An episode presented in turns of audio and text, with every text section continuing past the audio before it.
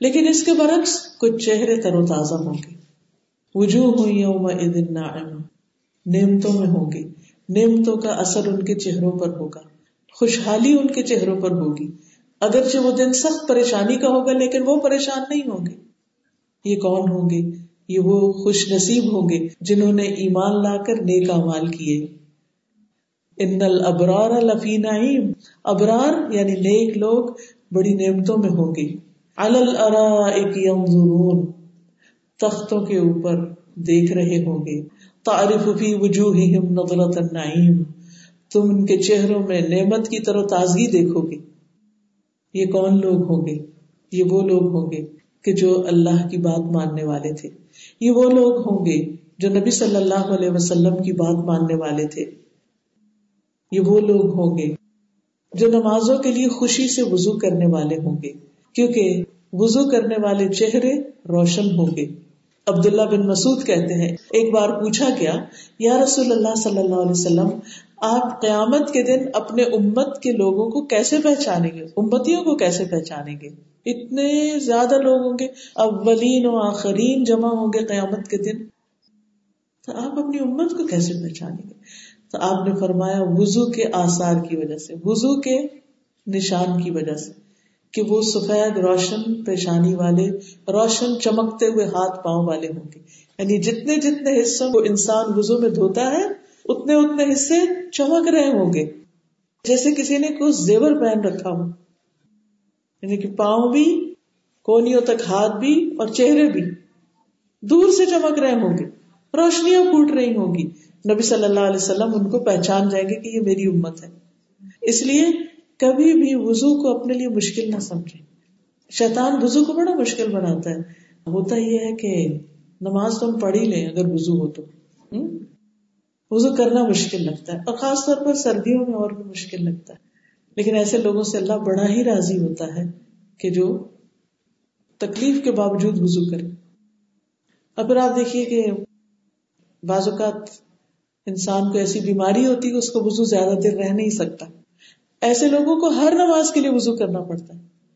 کچھ لوگ تو بڑے خوش قسمت ہوتے ہیں، ایک دفعہ وزو کیا اور آج کل تو آپ دیکھیے، ایک وزو سے چار نمازیں بھی آسانی سے آپ پڑھ سکتے ہیں۔ فجر کو اگر آپ ایک طرف کر دیں، ظہر اثر مغرب، عشاء تک وزو چلا جاتا ہے۔ لیکن کچھ لوگ اس کو انجوائے نہیں کر سکتے، ان کو اپنی بیماری یا تکلیف کی وجہ سے بار بار وزو کرنا پڑتا ہے۔ تو کبھی بھی اس پر پریشان نہیں ہو۔ آپ یہ کہیں کہ اس سے میری چمک اور بڑھ رہی ہے، اور بڑھ رہی ہے۔ یہ اللہ تعالیٰ نے میری چمک میں اضافے کا ایک ذریعہ بنا دیا ورنہ میں کہاں ہر وقت وزو کرتی؟ خوشی سے جائیں وزو کرنے۔ اور جب وزو کر رہے ہیں تو یہ بات یاد رکھے کہ یہ وزو صرف دنیا کی میل کو چیل نہیں دور کرنا میرے چہرے کی، بلکہ آگے کی روشنی ہے۔ پھر سجدوں کی کثرت کی وجہ سے چہرے چمکیں گے۔ اب بھی آپ دیکھیے کہ الٹے سیدھے طریقے بتائے جاتے ہیں، سر کے بل کھڑے ہو جاؤ، ساری جو ہے خون چہرے تک آ جائے گا۔ اب دیکھیے اللہ سبحانہ تعالیٰ ہماری نماز جیسی اتنی خوبصورت چیز رکھی ہے کہ دن میں کئی دفعہ ہم زمین پر جاتے ہیں، ٹک کے سر رکھ کے اللہ کا ذکر کرتے ہیں۔ سارا خون سر کی طرف آ جاتا ہے، چہرہ تر و تازہ اور شاداب ہو جاتا ہے۔ اور بڑھاپے کے باوجود بھی کم سے کم جھوریاں دکھائی دیتی ہیں۔ اس کا راز یہ سجدے ہی ہے دنیا میں بھی اور آخرت میں بھی یہ سجدے ہی انسان کے چہروں کے اوپر روشنی کا سبب ہوں گے۔ نبی صلی اللہ علیہ وسلم نے فرمایا، اس دن میرے امتیوں کی پیشانیاں سجدوں کی وجہ سے روشن اور وضو کی وجہ سے ان کے آزاد چمک رہے ہوں گے۔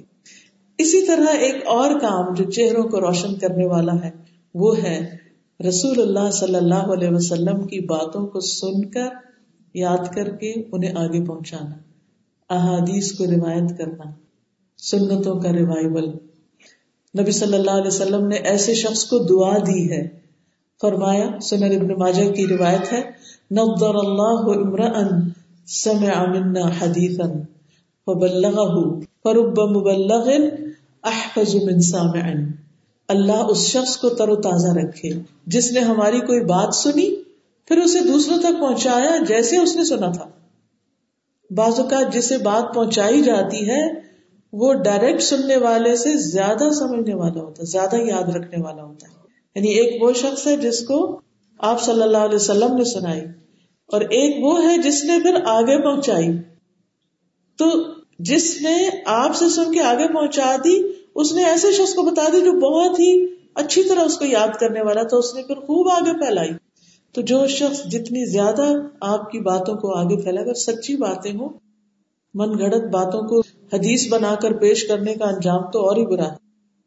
ایک اور حدیث میں آتا ہے جو اسی سے ریلیٹڈ ہے، وہ بھی دراصل تھوڑے سے الفاظ کے فرق کے ساتھ یہی معنی دیتی ہے کہ جو شخص نبی صلی اللہ علیہ وسلم کی باتوں کو آگے پہنچاتا ہے، اس کا چہرہ تر و تازہ رہے گا۔ کیوں؟ اس لیے کہ یہ ایک بہت بڑا رسک بہت بڑی نعمت ہے جو انسان کو ملتی۔ یہ روحانی رزق ہے۔ نبی صلی اللہ علیہ وسلم کی جو احادیث ہے ان کا سننا، اس سے حکمت سیکھنا، اور پھر اس کو آگے شیئر کرنا، اس سے لوگوں کی زندگی میں بڑی آسانی اور خوشی پیدا ہوتی۔ آپ کوئی بھی حدیث کی مجلس اٹینڈ کر کے دیکھیں۔ آپ کے دل کے اندر ایک خاص اطمینان اور ایک خاص خوشی ہوگی۔ یعنی آپ کا اپنا چہرہ بارونق اور با جمال ہوگا اور پھر دوسرے تک اس کو پہنچانا۔ سفیان ابن اوینا کہتے ہیں، جو شخص بھی حدیث طلب کرتا ہے یعنی حدیث سیکھتا ہے، اس کے چہرے پر رونق اور تازگی ہوتی ہے۔ کیونکہ وہ اس کام میں دلچسپی لیتا ہے، اس میں مشغول رہتا ہے۔ نتیجہ کیا ہوتا ہے؟ فضول باتوں سے بچ جاتا ہے۔ یعنی جب آپ علم سیکھنے میں مشغول ہوتے ہیں، تو اچھی اچھی خوش کرنے والی، اطمینان دلانے والی باتیں آپ کو پتہ چلتی ہیں۔ نئی نئی چیزیں آپ کے سامنے آتی۔ تو لازمی طور پر کم از کم اس وقت آپ وہ سارے غم بھول جاتے ہیں جو ادھر ادھر کے آپ کو پریشان کرتے ہیں۔ اور پھر آپ دیکھیے کہ جب انسان کسی علم پر عمل کرتا ہے، تو پھر اس کے اندر مزید روشنی آ جاتی ہے، مزید رونق۔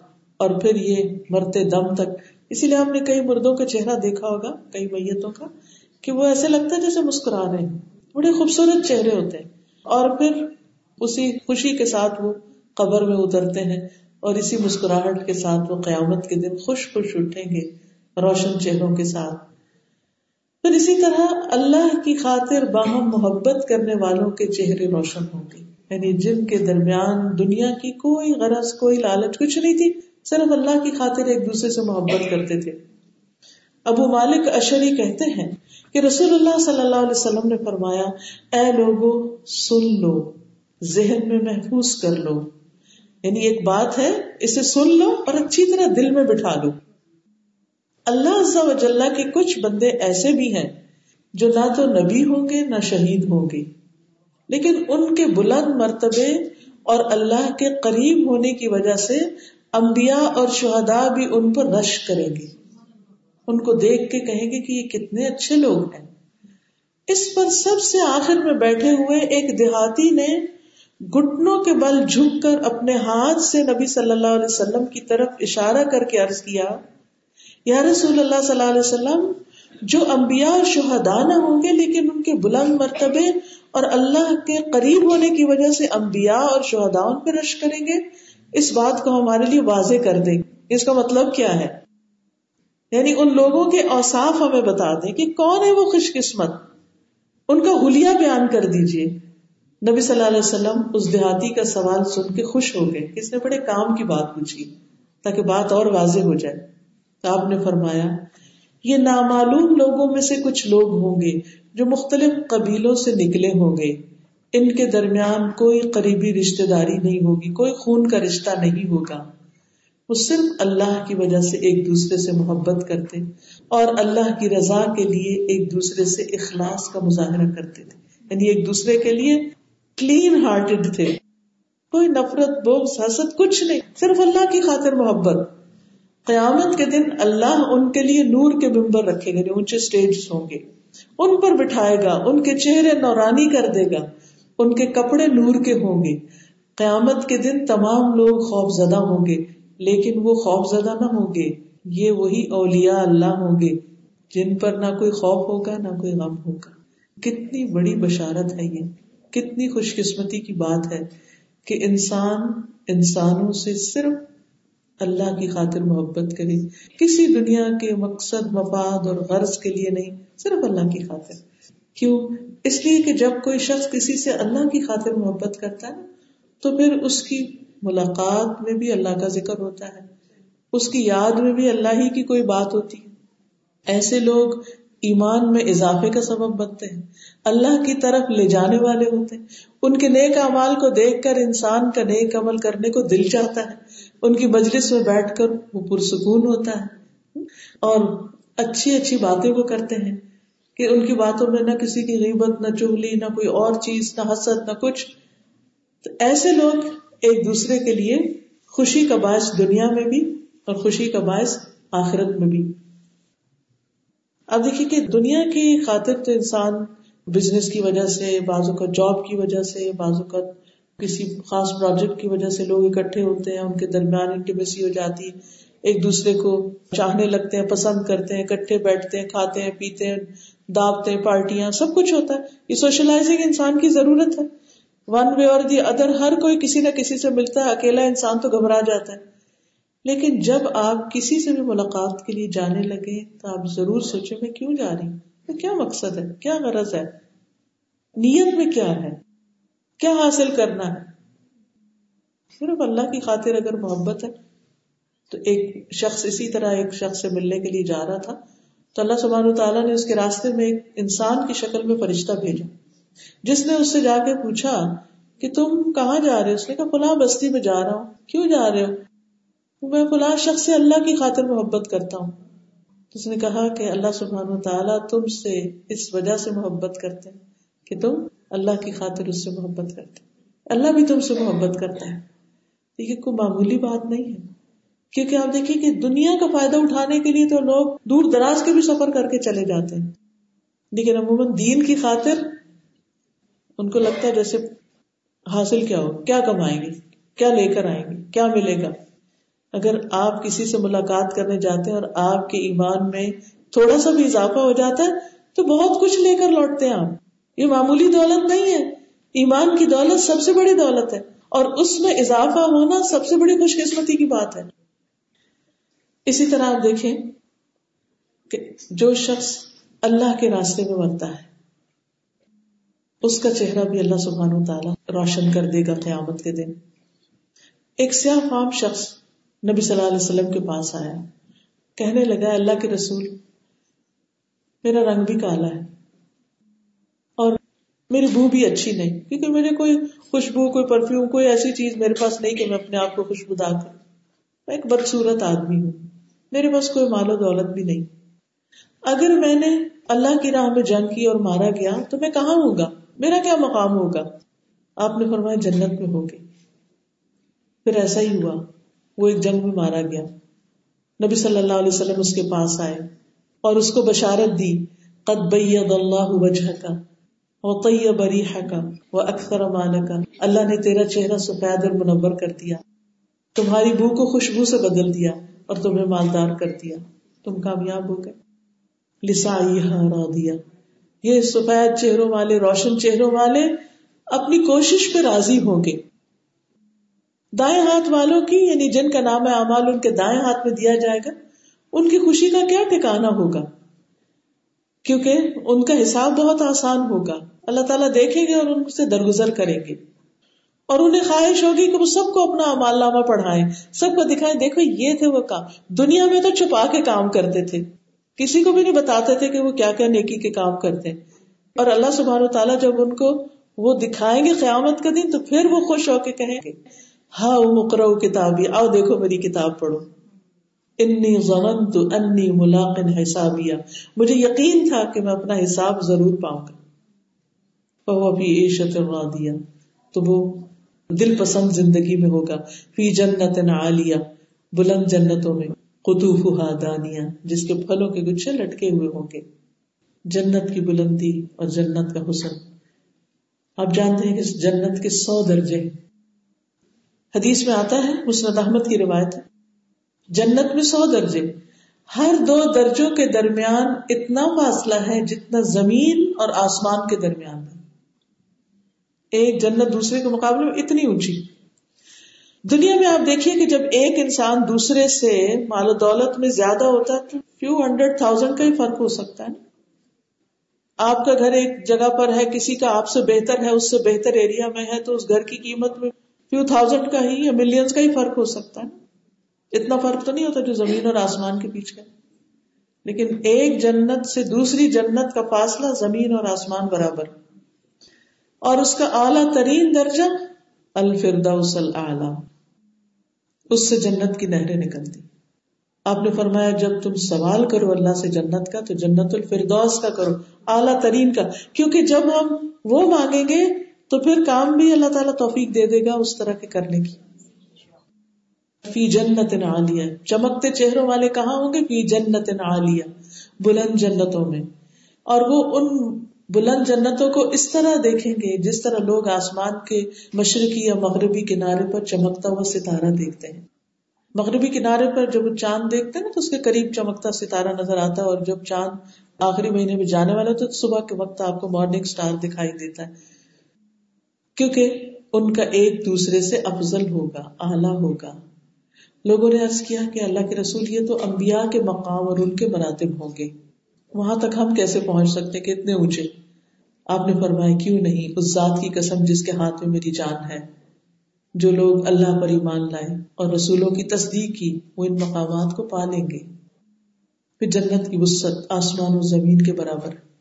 اب دیکھیے کہ دنیا میں ہمیں پتہ چلتا ہے نا فلاں کا گھر اتنے ایکڑ میں ہے یعنی آنکھیں کھل جاتی ہیں، اتنے ایکڑ میں ایسا گھر بنا لیا، کیسے بنایا؟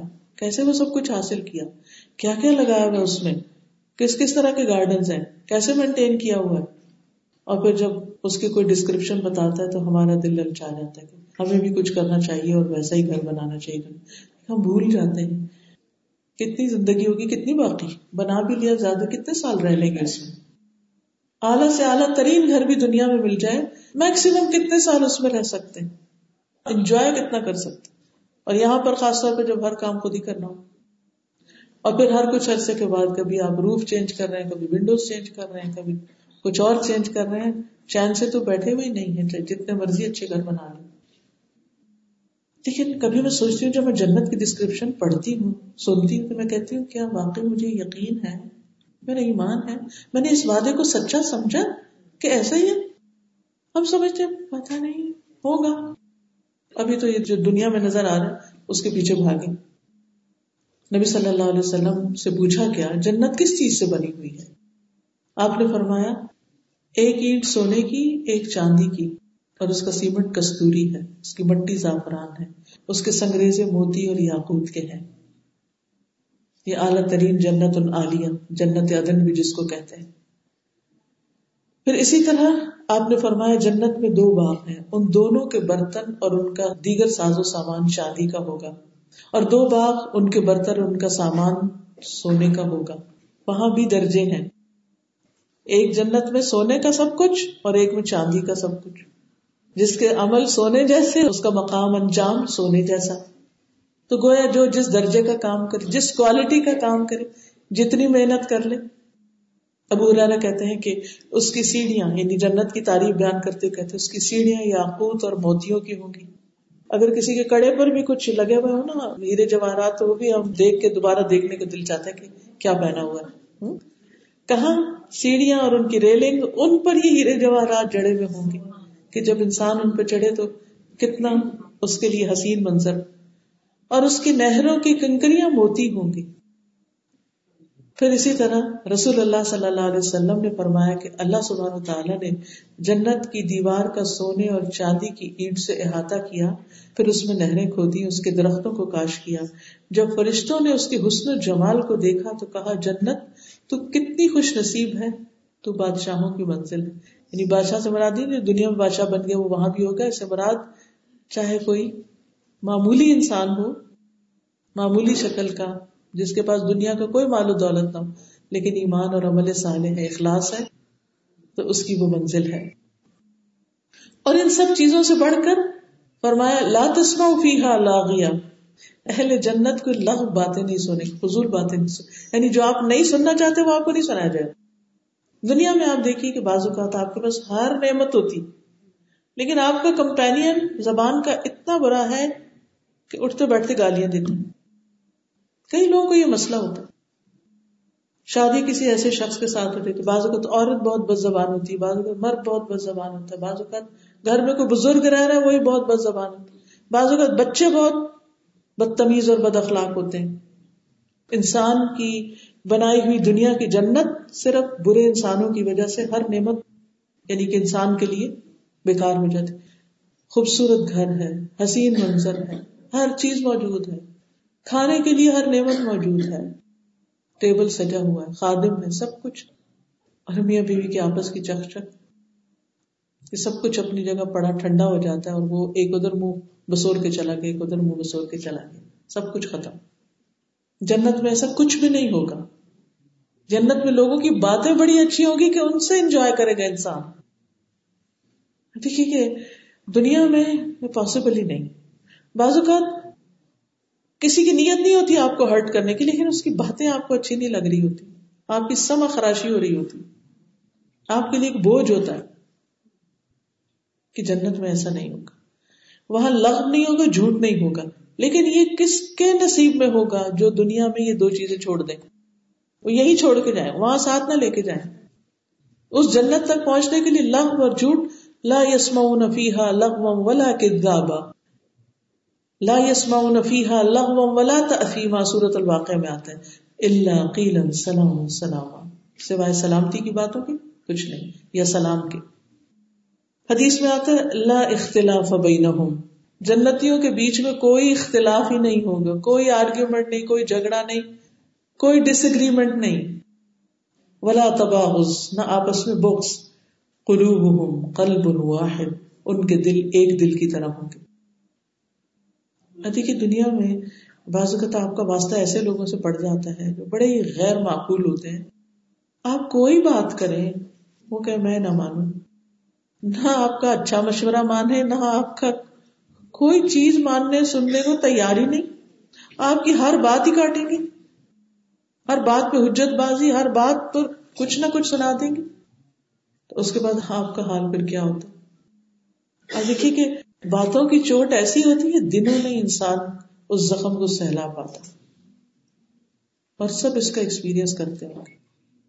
بعض اوقات آپ اپنے بچوں کے لیے ہر چیز قربان کر دیتے ہیں۔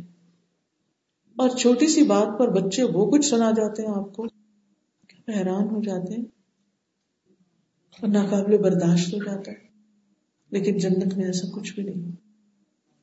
کیونکہ جن پر احسان کیا ہوتا نا، ان کی پھر بد اخلاقی اور ان کی بدتمیزی بھی زیادہ بری لگتی۔ پھر ہر سانس کے ساتھ تصویر چل رہی ہوگی۔ اس کا مطلب ہے کہ دنیا میں بھی ایسے لوگ خوب اللہ کا ذکر کرنے والے ہوں گے۔ اللہ کی پاکی بیان کرنے والے، اللہ کی تعریف بیان کرنے والے، اللہ کی بڑائی اور عظمت بیان کرنے والے۔ کیونکہ وہ دلوں میں رچی بسی ہوئی ہے نا۔ سبحان اللہ الحمد للہ اللہ اکبر۔ اور یہ ان کی زبانوں سے اس طرح نکلے گا جیسے سانس منہ سے نکل رہا ہوتا ہے۔ کوئی ایفرٹ بھی نہیں لگانی پڑے گی۔ اور صبح شام اللہ کی تصویر کریں گے۔ حدیث میں آتا ہے یوسف بحون اللہ بکرتم اشیا اور پھر فی عین جاریہ۔ وہاں نہریں جاری ہوں گی، چشمے جاری ہوں گے۔ قرآن مجید کے دیگر مقامات پر بھی باغوں اور چشموں کا ذکر ملتا ہے۔ اور مقربین کا چشمہ ایسا ہے جس میں سے مقرب شراب پیئیں گے۔ مزاج من تسنیم آئین یشرب بحل مقربون جوش مارتے چشمے یعنی نیچے سے اوپر فواروں کی طرف پھوٹ رہے ہوں گے۔ پھر سلسبیل ہوگی، سلسبیل کا چشمہ جس سے وہ پانی پلائے جائیں گے۔ جنت کی آبشاریں ہوں گی، مائع مسکوب۔ مسکوب کا مطلب وہ پانی جو گرایا جا رہا ہوگا۔ جیسے نیاگرا فال میں آپ جائیں نا تو آپ فال جب دیکھ رہے ہوتے ہیں تو دیکھتے ہی چلے جاتے ہیں۔ جنت میں ایسے کئی اس سے خوبصورت ترین مناظر ہوں گے۔ ذل ممدود وما مسکوب۔ پھر دودھ، پانی، شہد اور شراب کے سمندر ہوں گے۔ ان سمندروں سے پھر نہریں نکلیں گی۔ ایک نہر کا نام کوثر ہے۔ انا آتی نا کل کوثر جس کا پانی دودھ سے زیادہ سفید، شہد سے زیادہ شیریں اور برف سے زیادہ ٹھنڈا۔ اور اس میں مسک کی خوشبو ہوگی۔ پھر اسی طرح جنت کی نہریں ٹیلوں یا مسک کے پہاڑوں کے نیچے سے نکلیں گی۔ آپ کو سوچے پھر ان کے اندر سے خوشبو کیسی آ رہی ہوگی۔ فیحا سرر مرفوع جنت کی اونچی مسند جنت کے پلنگ۔ پروش مرفوع سورت الواقع میں آتا ہے۔ یعنی ان کے بچھونے جو ہوں گے وہ اونچے ہوں گے۔ اب آپ دیکھیں دنیا میں بھی بعض لوگ کے یعنی فیشن کبھی کبھی نکل آتا ہے کہ وہ بیڈ جو ہے وہ کبھی بہت نیچے رہتا ہے کبھی بہت اونچے اونچے، چڑھنا بھی مشکل۔ وہاں ایسا کچھ مسئلہ نہیں۔ پھر سونے اور جواہرات سے بنے ہوئے ہوں گے۔ ان پہ آرام کر رہے ہوں گے۔ تکیے لگائے آمنے سامنے بیٹھے باتیں کر رہے ہوں گے۔ ہم و ازبا جو وہ اور ان کی بیویاں گھنے سایوں میں تختوں پر تکیا لگائے ہوئے ہوں گے۔ وہ اقواب موضوع۔ جنت کے برتنوں کا ذکر ہے۔ ان کے آگے پیالے رکھے ہوئے ہوں گے۔ سونے کے تھال اور پیالے بھر کر پھر آئے جائیں گے۔ ایسی چیزیں جن کی دل خواہش کریں گے اور آنکھیں لذت پائیں گی بعض اوقات آپ کا پسندیدہ ڈرنک ہوتا ہے، لیکن جس گلاس یا چیز میں ہوتا ہے، وہ آپ کو ایک نظر نہیں باتی بس آپ آنکھیں بند کر کے پی جاتے ہیں۔ وہاں ایسا کوئی مسئلہ نہیں ہوگا۔ پھر چاندی اور شیشے کے برتن ہوں گے۔ برتن خود پاس آ جائیں گے۔ حدیث میں آتا ہے جنت والوں میں سے ایک شخص جنت کی شراب پینے کی خواہش کرے گا۔ تو اس کو ایک برتن، جو ایسا برتن جیسے کیتلی ہوتی ہے، جگ جیسے ہوتا ہے نا ہمارا جگ، کنڈے والا۔ خود بخود اس کی طرف بڑھائے گا، اس کے ہاتھ میں آئے گا، پھر وہ پی لے گا، پھر وہ برتن واپس اپنی جگہ چلا جائے ہاں دیکھیے دنیا میں بازو کا پیاس لگی ہوتی ہے، لیکن آپ کہتے کون اٹھے اور پانی بھر کے لائے۔ کوئی ہو جو اللہ کا بندہ پانی لا دیتے کبھی کسی کام میں ایسے لگے ہوتے ہیں لیکن وہاں بس خواہش کرنے کی دیر پانی خود اٹھ کے آ جائے گا اور جو پینا ہوگا آ جائے گا۔ ذرا بھی جنت کے قالین، ایسے قالین جو سرسبز، نادر، نفیس اور بچھے ہوئے، اور جگہ جگہ مختلف طرح کے بچھے ہوئے، اور ان پہ تکیے لگے ہوئے، ریشم کے بچھونے، جیسے سورت الرحمان میں آتا ہے۔ متقین علی فرشن بطائنها من استبرق وجنل جنتین دان۔ جنتی ایسے بچھونوں پر تکیے لگائے ہوں گے جن کے استر ریشم کے ہوں استر ہوتا اندر کا حصہ۔ تو جو اندر کا اتنا خوبصورت ہوگا تو باہر کیا ہوگا پھر؟ تو یہ ہے دو مختلف انجام۔ وجوہ ہوئی یوم خاشیا کا انجام اور وجوہ ہوئی یوم نائمہ تو جیسے عمل ویسے چہرے، جیسے چہرے، جیسے لوگ، ویسے انجام۔ تو اللہ سبحانہ تعالیٰ سے دعا ہے کہ وہ ہمیں بہترین اعمال کی توفیق عطا فرمائے۔ اور اس کے لیے سورت کے اختتام پر اللہ تعالیٰ فرماتے ہیں کہ انہوں نے کبھی اونٹ پر غور و فکر نہیں کیا کہ وہ کس طرح پیدا کیا گیا یعنی اللہ کی قدرت کو پہچانے، اللہ کی عظمت کو جانے، تاکہ اللہ کی عبادت میں دل لگے۔ اب دیکھیے کہ اونٹ کا ذکر خاص طور پر اس لیے کیا گیا کہ یہ وہ واحد جانور ہے جس پہ بوجھ بھی لادا جاتا ہے، جس کا دودھ بھی پیا جاتا ہے، جس کا گوشت بھی کھایا جاتا ہے، اور جس کی کھال بھی استعمال ہوتی ہے۔ یعنی یہ کسی اور جانور میں چار خوبیاں اکٹھی نہیں، جس طرح اونٹ کے اندر۔ پھر اس کے دودھ اور پیشاب میں بھی شفا ہے۔ پھر آسمان کی بلندی کی طرف غور کرنے کے لیے کہا گیا۔ آسمان کی وسط کو دیکھو، بلندی کو دیکھو۔ کئی فروفیات و السما کئی فروفیات کیسے بلند کر دیا اللہ نے بغیر ستونوں کے؟ اور پھر وہ ال کئی فن پہاڑوں پہ جاؤ، دیکھو، غور کرو کہ ان کو اللہ نے کیسے نصب کر دیا۔ ان کی مضبوطی کو دیکھو۔ اور پھر صرف مضبوطی نہیں، خوبصورتی بھی۔ ہر طرح کے پہاڑ اپنے اپنے اندر کچھ حسن رکھتے ہیں، چاہے وہ گرین ہو، چاہے وہ ڈرائی ہو، چاہے وہ وائٹ ہو، چاہے وہ ڈارک کلر کے ہوں۔ علیہ السلام کو تو پہاڑ پہ بلایا گیا تھا چالیس رات کے لیے۔ نبی صلی اللہ علیہ وسلم جو بہت پر پہنچے تو عہد لرزنے لگا۔ آپ نے فرمایا، تمہیں نہیں معلوم کہ تمہارے اوپر کون ہے؟ تجھ پہ ایک نبی، ایک صدیق اور ایک شہید ہے۔ اور پھر آپ نے یہ بھی فرمایا، عہد ہم سے محبت کرتا ہے اور ہم عہد سے محبت کرتے ہیں۔ یعنی پہاڑوں کے اندر بھی خاص طرح کی سینس ہے۔ تصویر بھی کرتے ہیں پہاڑ۔ داؤد علیہ السلام جب تصویر کرتے تھے تو ان کے ساتھ پہاڑ بھی شریک ہو جاتے تھے۔ پھر زمین کی طرف غور و فکر کرنے کی دعوت دی گئی۔ وہ کئی بس دیکھو زمین کیسے بچھا دی گئی۔ آپ سفر کر رہے ہیں، گاڑی چل رہی ہے، چل رہی ہے، چل رہی ہے۔ کیسے مسخر ہے، بچھی ہوئی ہے آپ کے سامنے۔ حالانکہ ماں کے درجے میں ہے، لیکن کس طرح انسانوں کو سمیٹے ہوئے اپنے اندر۔ مذکر انما انت مذکر۔ آپ نصیحت کیجیے کیونکہ آپ کا کام نصیحت کرنا ہے۔ لستا علیہم بے مسیطر آپ ان کے اوپر داروغہ نہیں، آپ کے ذمے صرف بات پہنچا دینا۔ اللہ من طلّہ و کفر فیعذبہ اللہ عذاب الاکبر۔ جو منہ موڑے گا، کفر کرے گا۔ اللہ اس کو بہت بڑا عذاب دے گا۔ ان الینا ایابہم۔ بے شک ہماری طرف ہی ان کا پلٹنا ہے۔ ثم ان علینا حسابہم پھر ہمارے ہی ذمہ ان سے حساب لینا ہے۔ اللہ حاسبنا حساب یسیرا۔ اگر آپ چاہیں تو میں صورت الغاشی ایک دفعہ پھر سنا دیتی ہوں تاکہ آپ تھوڑا سا اس کو انجوائے کریں، اس کی تلاوت کو بھی، کیونکہ ماشاء اللہ کئی چہرے نظر آ رہے ہیں جو قرآن کو سمجھتے بھی ہیں۔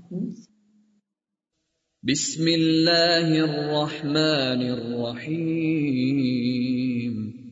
هل اتاك حدیث الغاشیہ؟ وجوه يومئذ خاشعه عاملة ناصبة تصلى نارا حامية تسقى من عين آنية ليس لهم طعام إلا من ضريع لا يسمن ولا يغني من جوع وجوه يومئذ ناعمة لسعيها راضية في جنة عالية لا تسمع فيها لاغية فيها عين جارية فيها سرر مرفوعة وأكواب موضوعة ونمارق مصفوفة وزرابي مبثوثة أفلا ينظرون إلى الإبل كيف خلقت وإلى السماء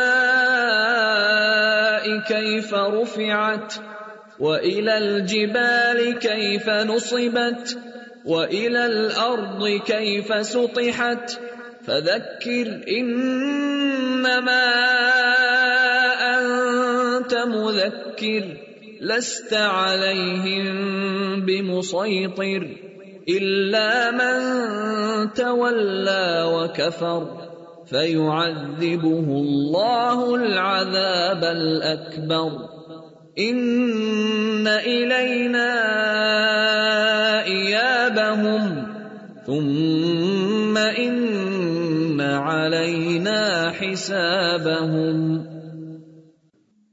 اللهم حاسبنا حسابا يسيرا. سبحان الله والحمد لله ولا إله إلا الله والله أكبر.